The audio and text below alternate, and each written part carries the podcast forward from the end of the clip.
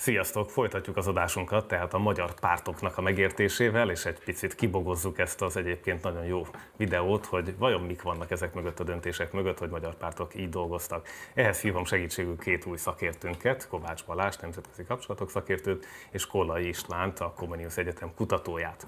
Nagyon örülök, hogy elfogadtátok a meghívást. Miniszterelnök úr bedobta a kérdést, tehát hogy vajon mennyiben a felvidéki magyarság hibája az, ami történt a magyar érdekképviselettel, azzal, hogy már az előző ciklusban sem jutottak be, és tiszta magyar etnikai párt pedig 2010 óta nem volt a parlamentben. Jó estét kívánok első körben. Azt gondolom, hogy döntő mértékben igen. A, a, a felvidéki magyar politika alapvetően azon múlik, hogy ezek a szereplők miként, miként játszanak a lapokkal. Az MKP, még az Egységes Magyar Pártnak ugye a legjobb eredménye az, az 2006-ban egy ilyen 270 ezeres szám volt, tehát hogy egy, abban az időszakban még világos volt, hogy van egy 300 ezeres magyar választói kör, ez a, ez a választóknak a lehetséges maximális száma, és hát, és hát tulajdonképpen azt látjuk, hogy amikor az egységes párt felbomlott 2009-ben, akkor, akkor ahhoz, hogy ahhoz, és a, és, a, és a híd az tulajdonképpen egy 30%-nyi szlovák szavazót tudott pluszba bevonzani a 70%-os magyar választói réteg mellett, és ebben, ebben az állapotban világos volt, hogy a tisztán magyar etnikai alakulatnak igen nagyon nehéz problémá, problematikus az a helyzet, hogy eléri az 5%-os, 5%-os küszöböt, és ez csak akkor működik, hogyha mondjuk gyűjtőpárti jellegként működik, igyekszik a szavazatokat maximalizálni, és mondjuk nem keres újabb és újabb törésvonalakat. Igen, Balázs, tehát azt hiszem ebből is látszik, hogy uh, amit te 300 ezerként itt még 2006-ban, vagy 2000-es évek elején jelöltél, ugye ez nagyjából most egy ilyen 100-110 ezres uh, átlagot hozott, ami nem volt elég a bejutáshoz. István, így a 2020-as években van realitása az etnikai pártoknak? És most itt szűkítsük, nyilván ez egy nagyon szép beszélgetés lehetne, de ez Szlovákiában a magyarokra vonatkozóan van-e jövője? Emellett az asszimiláció mellett és minden más mellett az etnikai politizálásnak? Elvileg abszolút lehetne, mert az etnikai párt az egyben egy régiót is képvisel. Tehát ugye ez nyilván elég köztudott, hogy a szlováki magyarság ugye az ország Szlovákiának a déli részén, akik ezért, én például szeretem azt a megfogalmazást, hogy etnoregionális pártként tudna jól funkcionálni, ami etnikumon keresztül, egy etnikum képviseleten keresztül egy régiónak a képviseletét viszi be a parlamentbe. Tehát a dél-szlovákiai régió úgy unblock lett elhanyagolva a szlovák pártok által, és így a szlovák politika által, közlekedéspolitika és egyéb szakpolitikák által ez az ott lakó szlovákokat is sújtja, akik közül ráadásul sok a, a magyarokkal érintkező vagy vegyes családból származó, tehát megint csak nyitottak lehetnek egy, egy, egy magyar vezetésű vagy dominanciú pártra. Tehát ezek alapján mind adódna. Ami megnehezíti a dolgot, és ennyiben megvédeném kicsit a szenki magyarságot, hogy Ugye ezt szoktam mondani, hogy ugye a szenki magyarság, én is ezt vettem, ezt a fogalmat szakirodalomból, hogy kényszerközösség. Mondjuk az erdélyi magyarsághoz képest a transzilvanizmus mindig létezett. Az, hogy a szlováki magyarság így ilyen formában csalóközien, gömöriek, pozsonyak, egy közös ilyen politikai közösséget kell vagy formálni, ez egy véletlen műve mondhatnánk, a trianoni határok miatt van és ezért a magyar társadalomra általánosan jellemző törésvonalakat valahogy vitték magukkal tovább. Igen, itt ugye lehetett hallani, és 98 és 2006 között volt egy nagy sikertörténet, az egységes MKP, nagyon végül is azt kell mondjam, szerintem egy sikertörténetnek lehet nevezni, de valójában az is három pártból, pártból állt össze egy nyomás alatt, egy kényszerhelyzet amikor, alatt, amikor meccsjár ellen valahogy egységesen kellett felépni. Nyilván ez a kényszerhelyzet most is adott, be kéne jutni a parlamentbe, de úgy tűnik ez nem elég ahhoz, hogy egységesítse ezeket a fragmentált elit csoportokat. És ahogy itt a régiós vonatkozást mondod, ezt meg is tudjuk mutatni a nézőinknek egy térképen, hogy hogyan néz ki a mm, különböző zászló méretek fogják jelezni azt, hogy mennyi magyar lakik az adott régióban, és milyen eredmények születtek. Balázs, ezt szeretted volna még nagyon röviden kiegészíteni? Az etnikai párt kényszerközösség vonalat, ugye te mégiscsak képviseled a szlovák uh, Tulajdonképpen István nagyon jól összefoglalta. Talán annyival egészíteném ki, hogy, hogy, hogy minden ahhoz, hogy egy nemzetiség fennmaradjon, elengedhetetlen az, hogy valamilyen szintű politikai aktivitást fejtsen ki, És itt, és itt vannak, vannak ilyen strukturális esélyegyenlőtlenségek, ami a szlovákiai magyarokat érinti. Bocsánat, csak közben kérném akkor majd, hogy mutassuk meg Igen. ezt a e, képet. Igen. És ennek a kompenzálására, mély történelmi gyökerekkel rendelkező egy esélyegyenlőtlenségnek a kompenzálására hivatottak ezek az etnikai pártok. És ugye az utóbbi időben rengeteg szó van arról, hogy ezeknek a relevanciája ma már elmúlt. Igazából sokan vannak, van egy olyan gondolati iskola, ami az egészet természetellenesnek próbálja bemutatni, illetve, illetve mondjuk törekszik arra, hogy, hogy, hogy nem kívánatosnak, illetve, illetve olyannak mutassa az etnikai pártokat, amik tulajdonképpen kiélezik az etnikai konfliktusokat adott országon belül. De azt látjuk, ahol mondjuk Nyugat-Európában működnek etnoregionális pártok, ez egy jobb kifejezés, amit ugye István alkalmazott, az, hogy ezek, ezek intézményes keretet adnak a adott közösség politizálásának, az igazából egy ilyen stabilizáló, békítő jelleget hoz be az egészbe, és, és, és a konfliktusok pontosan akkor éleződnek ki, hogyha ez a képviseleti elemez hiányzik. És nagyon sok sikeres etnoregionalista párt van, több mint 500 Európában, svéd nemzeti párt, a finnországi svédeknek a, a pártja, a déltiroli párt, a Skót Nemzeti Párt, stb. Katalánok, ahol egy picit viszont kiéleződött az, az ellentét. Talán ezért nem is hoztam be is. példának, mert hogy van egy, van egy negatív aspektusa, hogy a vége a szecesszió lett és eszakadás, és törekvések, szóval eh, nem biztos, igen, hogy hát szlovákokkal ez... ezt, a, ezt behoznám a diskurzusba, de, de igen, tehát ezek, ezek létező uh-huh. alakulatok. Most amit említettél, hogy az intézményesülés egyébként a térképen tényleg azért ugye azt meg lehet figyelni, hogy mennyire a déli régiókra koncentrálódik eh, ugye a magyarság, ez annyira nem meglepő, ez azt történelmi történelmileg is így volt, tehát az északi területeken azért jóval kisebb volt mindig is a magyarság. E, és azt is látni itt ugye a számokban, hogy a magyarok által lakott régiókban a 2020-as választásokon egyébként milyen arányban adták le a szavazatokat, és itt ugye azért hmm. egy elég jelentős, talán az első nagy átszavazási hullám indult meg. Tehát az első alkalommal láttuk azt, hogy magyarok hajlandók voltak átszavazni nagyobb mértékben. Ennek egyébként van az asszimiláció mellett valami más oka, tehát láttok -e egy olyan, akár az évszámhoz köthető fordulópontot, magyarázatot, változókat, amik megmondanák, hogy ez miért történt meg pont 2020-ban?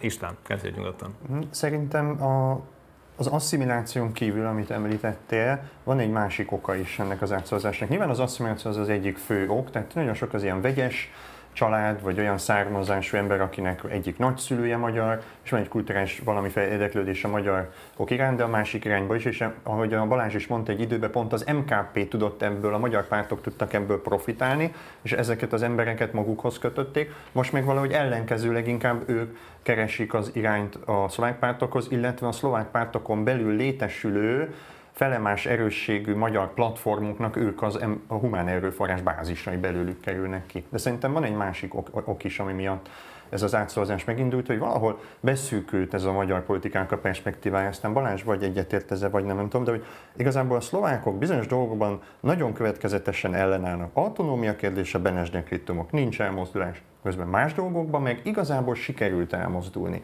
Emlékszem, hogy én is mindig néztem, hogy nincsenek vasúti feliratok, nincsenek kétnyelvű ö, magyar és szlovák nyelvű vasúti táblák, keresztáblák, és most szép lassan mindenbe belementek a szlovákok. Tehát vannak eredmények, és szerintem van magyar egyetem, ugye teljes magyar közoktatás van. És kicsit beszűkült szerintem, hogy akkor most mit lehet még elérni. Sok mindent sikerült, a többire meg a szlovákok egyszerűen azt mondják, hogy nem. Uh, a strukturális okok között, hogyha, hogyha társadalmilag nézzük a kérdést, akkor azt látjuk, hogy a szlovákokat a magyaroktól elválasztó kulturális határok azok jóval vékonyabbak, mint például Erdélyben a, a román többség és a magyar kisebbség között, ami mondjuk abban is, abban is megnyilvánul, hogy milyen magas a vegyes házasságoknak az aránya, a szlovák-magyar vegyes házasság, 30% körüli, és nagyon nagy a generációk közötti asszimilációs vesztesége a szlovákiai magyaroknak, ami ugye abba, abba, abba az irányba mesz, hogy ilyen különböző vegyes identitás típusok jönnek, jönnek létre. Ez, ez, egy, ez egy hosszú távú trend, ami szerintem érvényesül, de mondjuk vannak, vannak rövid távúbb trendek is. Például az, hogy azzal, hogy a magyar képviselet nincs benne a parlamentben, nagyon gyenge a forrás elosztási képessége, és az, hogy ugye jutalmazza a maga választóit. Szóval részben azzal próbálták meg ellensúlyozni, hogy Magyarországi, tehát az MKP úgy pozícionálta magát, mint ami a Magyarországról érkező forrásoknak az elosztója, óvodaépítési program, különböző iskolai beiratási támogatások a magyar iskolákba, akár az egyetem kérdése, de más kulturális, tehát hogy, hogy mondjam, a felvidéki magyar kulturális színe nagyon nagy mértékben rá van utalva az anyaországi forrásokra, magához a létezése érdekében, és a párt az úgy próbálta magát pozícionálni, mint aki egy ilyen közvetítő szerepet visz és forrásokat szerez Budapestről. de, azt, de ez a magyaroknak inkább úgy tűnik, mint, mint, mint Magyarország adománya, és nem olyan dolog, amit mondjuk a magyar párt lobbizik ki Budapest. Egy, egy picit nem ez a magyarországi köldögzsinór az, ami megmentette a parlamenten kívüli pártot hosszú-hosszú ideig attól, hogy egyébként tényleg eltűnjön. Tehát, hogy olyan van ennek szerepe, hogy, hogy ezt, ezt Azt mondanám, hogy némi szerepe van, de már ugyanakkor el kell mondani, hogy van nagyon erős regionális beágyazottsága ennek a pártnak, tehát polgármesterek, megyei képviselők. Ha még, ha még látjuk ezt a térképet, akkor szerintem... Visszatettük a térképet, köszönöm érdemes, érdemes kiemelni, hogy ha már beszéltünk itt a strukturális egyenlőtlenségről és a magyarok hátrányos helyzetéről, hogy ez egy alapvetően észak-délt követő közigazgatási felosztás, ami azt jelenti, hogy, hogy például a, a, a kerületeknek a központjai, Pozsony, Nagyszombat, Nyitra, Besztercebánya, Kassa, az kívül esik a magyar területeken, ami például már nem engedi azt, hogy a hivatalokban a magyar nyelvhasználat érvényesüljön. Tehát, hogyha egy, egy megyei szintű ügyintézésre van szükség, ami egy gyakori, akkor, akkor, akkor ezeknek még a helyi szervei sem kommunikálnak magyarul. Tehát ez például az egyik ilyen, egyik ilyen sérelmes kérdés. De de, de visszatérve a, a magyar pártnak a, a, a, a sikertelenségére, szóval az, az is látszik, hogy, hogy egyre inkább kikopik a, a magyarságnak egy ilyen demonstratív felvállalása a választásokon. És ezzel rendszeresen próbál élni a, a párt a kampány során a retorikájában, hogy, hogy mutassuk meg, hogy uh-huh. egy, tehát próbálj egy ilyen, egy ilyen párhuzamos vagy alternatív népszámlállásá átalakít az egészet, ahol mindenki azzal demonstrálja a magyarságát, hogy leszavaz a magyar pártra. Ez, ez működik akkor, ha van egy veszélyérzet. De, de hát pont most egy olyan időszakban vagyunk, ahol még a, még a, még a, még a miniszterelnök is magyar nemzetiségű. Balázs, köszönöm. Közben látom, hogy már eh, Istvánt is lehet, hogy a térkép még egy picit felcsigázta. Nem csak ehhez annyit fűznék hozzá, hogy e, igen, nagyon erősek a regionális meg polgármesteri pozíciói a magyaroknak. Ugye végül is a legsikeresebb párt a, a, a szövetség volt, hogyha azt nézzük, hogy hány polgármestert tudtak uh-huh. Szlovákiában polgármesteri pozícióhoz juttatni, és az mind forrást is jelent, tehát a magyarországi források itt csak egy irányú, egy forrás iránynak, egy csatornának számítanak, és ugye 3% fölött pedig megkapják az állami támogatást, tehát az is egy folyamatos apanást, meg pénzügyi hátteret jelent, és ez a erős magyarországi bekötöttsége meg nagyon érdekes és nagyon nehezen megválaszolható, hogy vajon a szlovákiai magyarok at, ez mennyire fogja meg, de mennyi nem tántorítja, és el kicsit, pont amit kicsit Balázs is mondott, hogy egy ilyen önállótlan egységként kezelik. És ugye látni kell, hogy Erdélyben végső soron a nagyon erős magyarországi bekötöttséget, az RMDS visszaverte, mert ugye az a Tőkés László lett volna. Tehát az, ami a szövetség lett kicsit itt Szlovákiában, az nem valósult meg Erdélyben, ott kialakult egy alkú a magyar kormányjal, van egy erős kötődés, de nem az a szintű, nincs valamiféle patron kliens berendezkedés, és ez megadhatja a legitimációt a szavazók fel, illetve a szavazók érdeklődését felkeltheti. És itt ez az érdeklődés valóban így elhalt. Igen, tehát akkor azt tudtuk rögzíteni, és ez szerintem nagyon fontos, amit elmondhatok, hogy a, a régiókban milyen módon van jelen a párt, és hogy tulajdonképpen ugye ez főleg a magyar nézőknek, ahol, ahol azért a regionális berendezkedés önkormányzati autonómiája hát nem terebélyesedett az elmúlt években, tehát ehhez képest ugye Szlovákiában nyilván egy fontos és érdemi hatáskör. És most is látszik az is, hogy például a megyei választásokon jóval sikeresebb a párt, hiszen a, a választók érzékelik azt, hogy mondjuk egy olyan, mondjuk egy Nyitra vagy Nagyszombat kerületben, ahol a részarány eléri a 40 ot ott azért van lehetőség arra, hogy nagyon érdemben befolyásolja. De az is csökkent viszont. Tehát azért van egy tendencia, az első megyei választásokon, amikor megyei parlamentet választottak Szlovákiába, akkor Nyitrával, a Nyitra megyét azt Magyarország, a magyarok elnézést abszolút többséggel nyerték meg. Délen mindig nagyobb volt a részvétel. Hány, és hányos évről beszélünk nagyságrendileg? Ez 2002 után volt, valahogy 2000-esek elején, és nem fogom tudni pontosan, 2001 talán, ennél pontosabban nem tudom megmondani.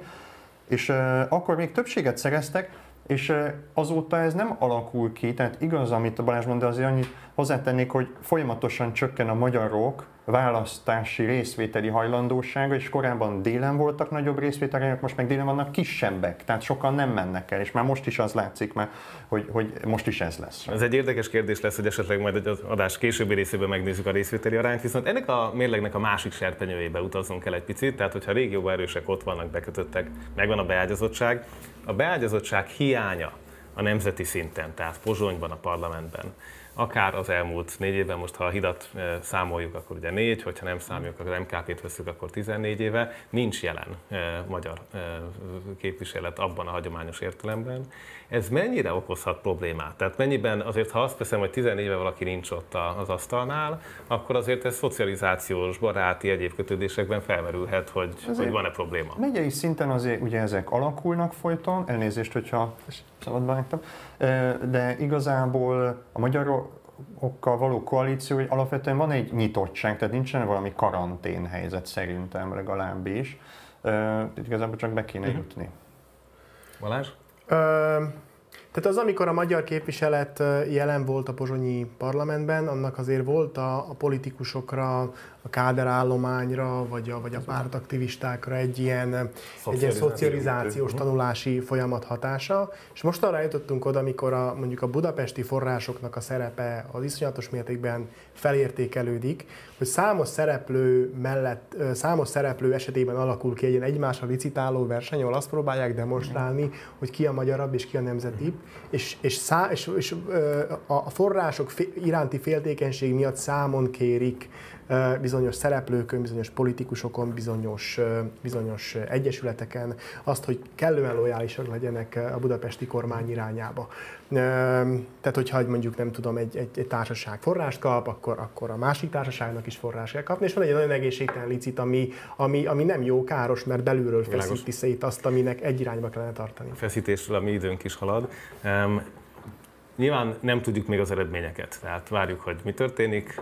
Ugye az előzetes különböző vak exit alapján azért nem lehetünk nagyon-nagyon bizakodók a, a magyar bejutást illetően. Nagyon rövid válaszokat szeretnék arra, hogy mire számítotok abban az esetben, ha nem jut be most a szövetség, tehát akkor a magyar mondjuk etnoregionális politizálásnak a jövőjében van-e változás, vagy pedig egy ilyen lassú leáldozást fogunk látni? István? Szerintem az nagy kérdés, hogy a 3%-ot eléri a párt, mert akkor kapja meg az állami támogatást, ha jól tudom, tehát nem mindegy, hogy 3% fölött vagy alatt lesz ez a kiesés. Egyébként azért az is látszott a kampány alatt, hogy vannak fiatalok, vagy fiatalabb generációk, akik a idősebb vagy kifutók helyére lépnének, tehát egyfajta fiatalitásra ez lehetőséget ad, de ott is ugye van egy populisztikusabb irány, ami most alakult ki, meg az összefogás által képviselt valamiféle ilyen mérsékeltebb, konstruktív irány talán így lehet nevezni. Hát akkor kettőjük között indulhat valami, uh-huh. valami harc. Vagy... Balázs, hasonló a véleményed, vagy picit más látsz? Ö, ugye, ha a múltkori ö, választási részvétel várható, 65 ahhoz mondjuk 140 ezer szavazat kell, hogy egy párt bejusson. Ugye legutóbb a a magyar pártnak 112 ezer volt, plusz a hídnak volt 60. Ha ez a kettő automatikusan összeadódna, akkor a múltkori választás mellett is, részvételi adatok mellett is, is meg lehetne, de hát nem adódik össze, hiszen a párt felszalámizta magát. A 3% valóban döntő lesz, ez alatt a motiváció igazán meg fog csappanni, arra, hogy akár valaki átvegye a pártot, ribrendelje a pártot, energiát fektessen bele. 3 és 5 százalék közötti tartományban bizonyosan lesz egy pozícióharc, így Gyimesi Györgynek a, a szerepét lehet kiemelni, aki ugye a legautentikusabb Orbánista szereplőként határozza meg magát, és tulajdonképpen egy ilyen meghosszabbított elnökjelölti kampányként fogta fel szerintem ezt ő maga ezt a, ezt a mostani választást. Az ő sorsa nagyon érdekes lesz ebből a szempontból, és az is nagyon érdekes lesz, hogy, hogy, hogy kialakul-e valamiféle gyűjtőpártiság, ahova valóban minden szereplőt újra megpróbálnak integrálni egy pártba.